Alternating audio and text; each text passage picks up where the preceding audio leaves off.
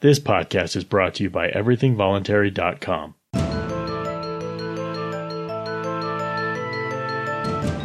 My name is Skyler Collins, and this is Thinking and Doing.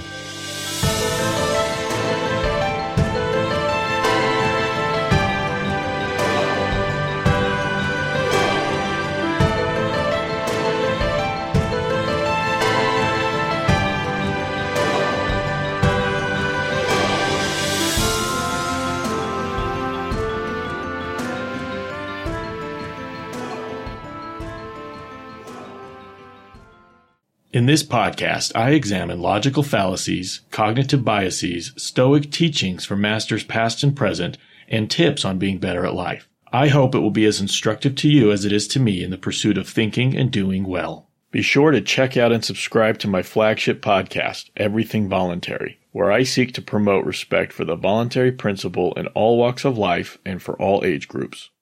Hello and welcome to the podcast. In this episode, I'm going to do a live viewing, if you will, of a video on improving critical thinking. This is from TED Ed, and it's based on uh, a lesson by Samantha Agoos. The animation is by Nick Hilditch, and let's see, it's only about four minutes. And this was published in March 2016. It came across Reddit. I'm not sure which subreddit, but it caught my attention. I thought, huh, it's not very long. Let's, it's titled Five Tips to Improve Your Critical Thinking. So I thought it would be a good basis to sort of pause and play as we go along and talk about, you know, what it, whatever it is they're talking about. So let's do that. Interject something a little bit different in this podcast. All right, here we go. Starts out with a few seconds of some animation, so you'll just hear some music and then it'll get into the dialogue. So here we go. Every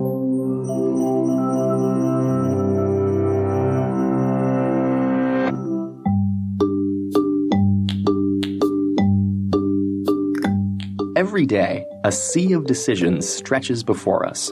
Some are small and unimportant, but others have a larger impact on our lives. For example, which politician should I vote for? Should I try the latest diet craze? Or will email make me a millionaire? We're bombarded with so many decisions that it's impossible to make a perfect choice every time. But there are many ways to improve our chances, and one particularly effective technique is critical thinking. This is a way of approaching a question that allows us to carefully deconstruct a situation, reveal its hidden issues, such as bias and manipulation, and make the best decision. If the critical part sounds negative, that's because, in a way, it is. Rather than choosing an answer because it feels right, a person who uses critical thinking subjects all available options to scrutiny and skepticism. Using the tools at their disposal, they'll eliminate everything but the most useful and reliable information. There are many different ways of approaching critical thinking, but here's one five step process that may help you solve any number of problems. 1. Formulate your question. In other words, know what you're looking for. This isn't always as straightforward as it sounds. For example, if you're deciding whether to try out the newest diet craze, your reasons for doing so may be obscured by other factors, like claims that you'll see results in just two weeks.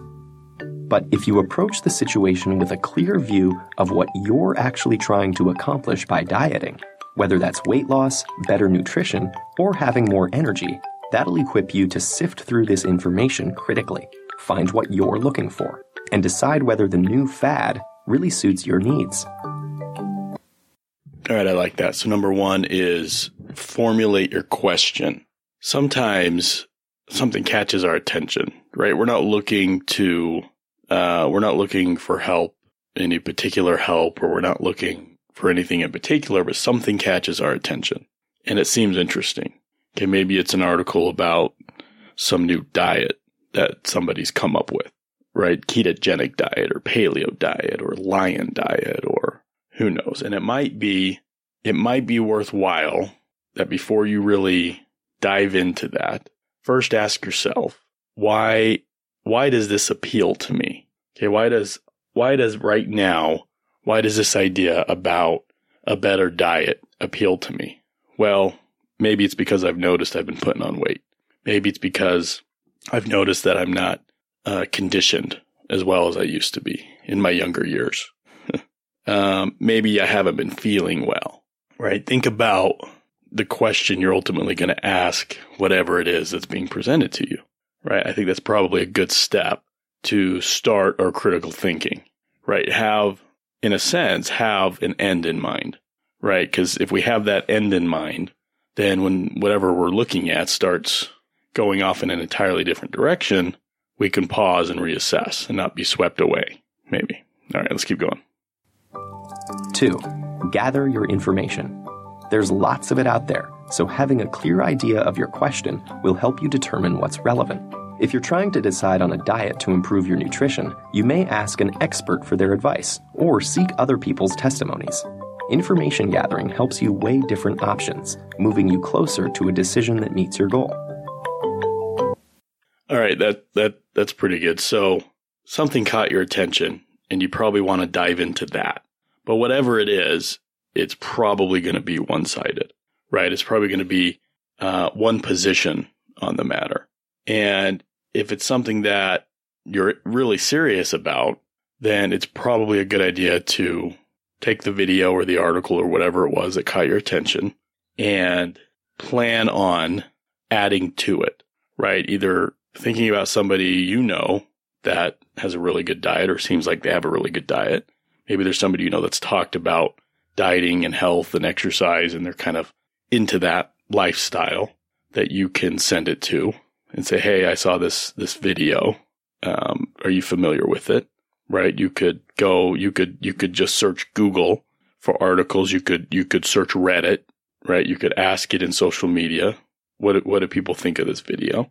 And in that sense, in a way, you're, you're gathering information and you're crowdsourcing, right? And there's probably some other videos and some other articles that are similar to that by other people, right? And you can dig into the credentials of whoever made the article um, figure out, you know, where it came from, who made it, where their education came from, how they're trained, so to speak.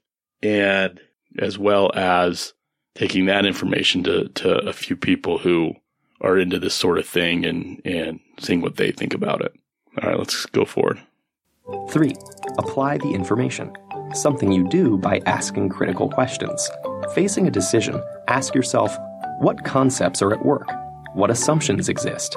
Is my interpretation of the information logically sound? For example, in an email that promises you millions, you should consider what is shaping my approach to this situation? Do I assume the sender is telling the truth? Based on the evidence, is it logical to assume I'll win any money? All right, now that's a good one. That's a good example. Um, a lot of people, surprisingly number of people fall prey to email scams. And I don't know what the demographics are, but I have a feeling it's typically older people who are not as savvy uh, because they didn't grow up with this stuff, right? They didn't grow up with the internet and internet scams all over the place. And so they don't recognize the signs as easily. But with something like that, it really can be as simple as taking that and finding two or three other people that you know and saying, what do you think about this? Is this too good to be true? And chances are you're going to talk to somebody who's a bit more savvy than you and they're going to say, look, this is a very common thing. This is, this is just a scam, right? There's no Nigerian prince looking to give you a bunch of money, right? Um, so really digging in to the information that's being presented and if possible, digging in with somebody else, right? I think two minds or three minds are probably better at one because everybody has different experiences with with lies and deception and dishonesty and somebody else may recognize something that you don't um, if it if it's something like that if it's more like what we started with you know um, something about some new diet um, then it it might be you know like it says number three apply the information well something like a diet Okay. If, if otherwise it seems okay, like it's not telling you to go outside and pick up dog poop and, and start cooking it. if it's just like, you know, limit, limit what you're eating to, to, uh, to meats and veggies and a little bit of fruit and nuts, you know, something like a, like a paleo diet, then you know, it seems safe enough that you could plan, you could make a plan to say, look, I'm going to do this for 30 days and we'll see how I feel. All right, let's go on to the next one. Four, consider the implications. Imagine it's election time and you've selected a political candidate based on their promise to make it cheaper for drivers to fill up on gas. At first glance, that seems great. But what about the long term environmental effects? If gasoline use is less restricted by cost, this could also cause a huge surge in air pollution, an unintended consequence that's important to think about. All right, this this step is a little bit more involved. Okay, now the example they gave is a really really complicated example, right? The example they gave was consider, you know, a politician's telling you something and you need to figure out what the implications are of that. Well, in most cases, that takes special training. It takes special training in both economics as well as philosophy. Okay. Politicians get up there and they talk about a lot of grand things and they make a lot of promises. And most of it, in my experience, and everybody has to judge this for themselves, most of it, in my experience, is next to impossible that it will actually happen. And if it does the way they say it will, it will no doubt be burdened by many unintended consequences. Okay, government is not very good at making something happen without making a lot of other stuff happen that is ne- was never intended and will probably be ignored. Right? Things will happen, they'll ignore it, and instead they'll just focus on particular groups of people who were benefited at, at a particular time and they'll highlight that, but they'll ignore the effects of their policy on every other group and in every other period of time because it doesn't serve them. Right. And thinking critically about politicians and their, and their platforms and what it is they're, they're saying they, they want to accomplish and they can accomplish, you know, takes a, takes, probably takes many months or many years to really understand the implications of that.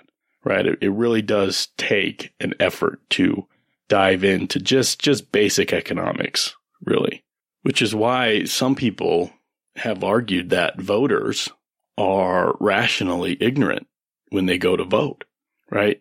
When you consider the impact that your vote has on the outcome of any given election, it's negligible. And when you consider how much time it would take to be truly fully informed about the, uh, the, the, the people and the issues, people rationally don't put the time in it's just not worth it. So this particular example that um, this video gave was um, probably probably not a very good example for such a a short little short little video because it's such a, a complicated example.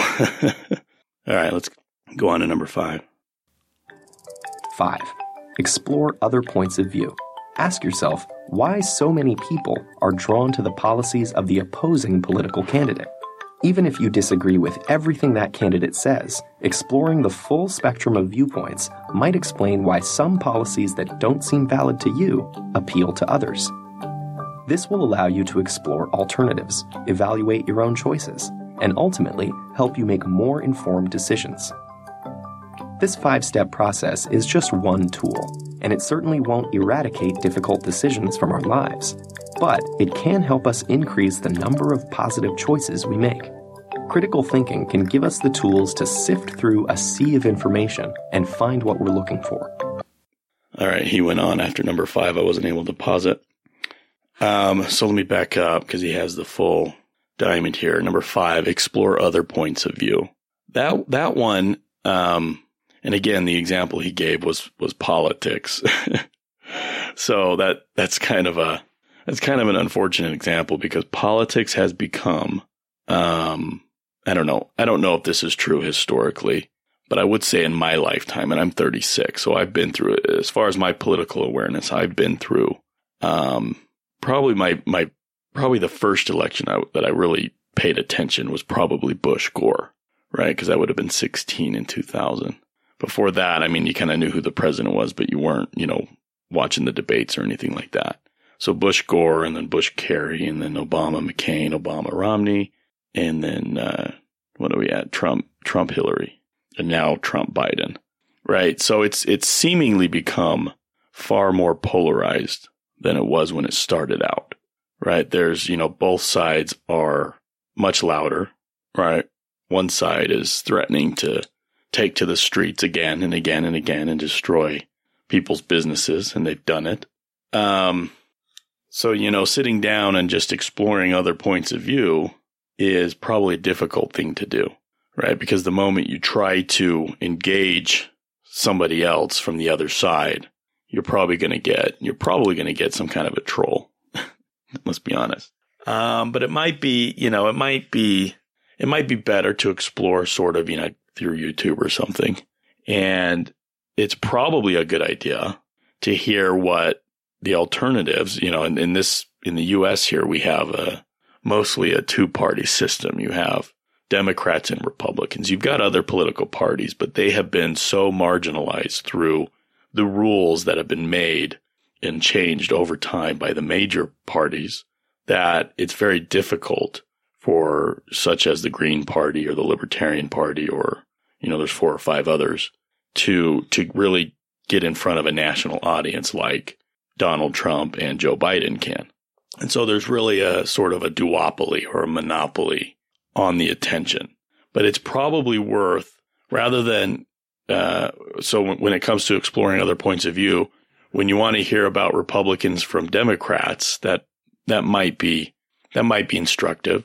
Okay. It might be, it might be something that's worth listening to depending on who you look for and how, uh, how thoughtful they are and how rational they can be, right? Listening to them and their criticism of the other side listening to them and, and what they like about their own side.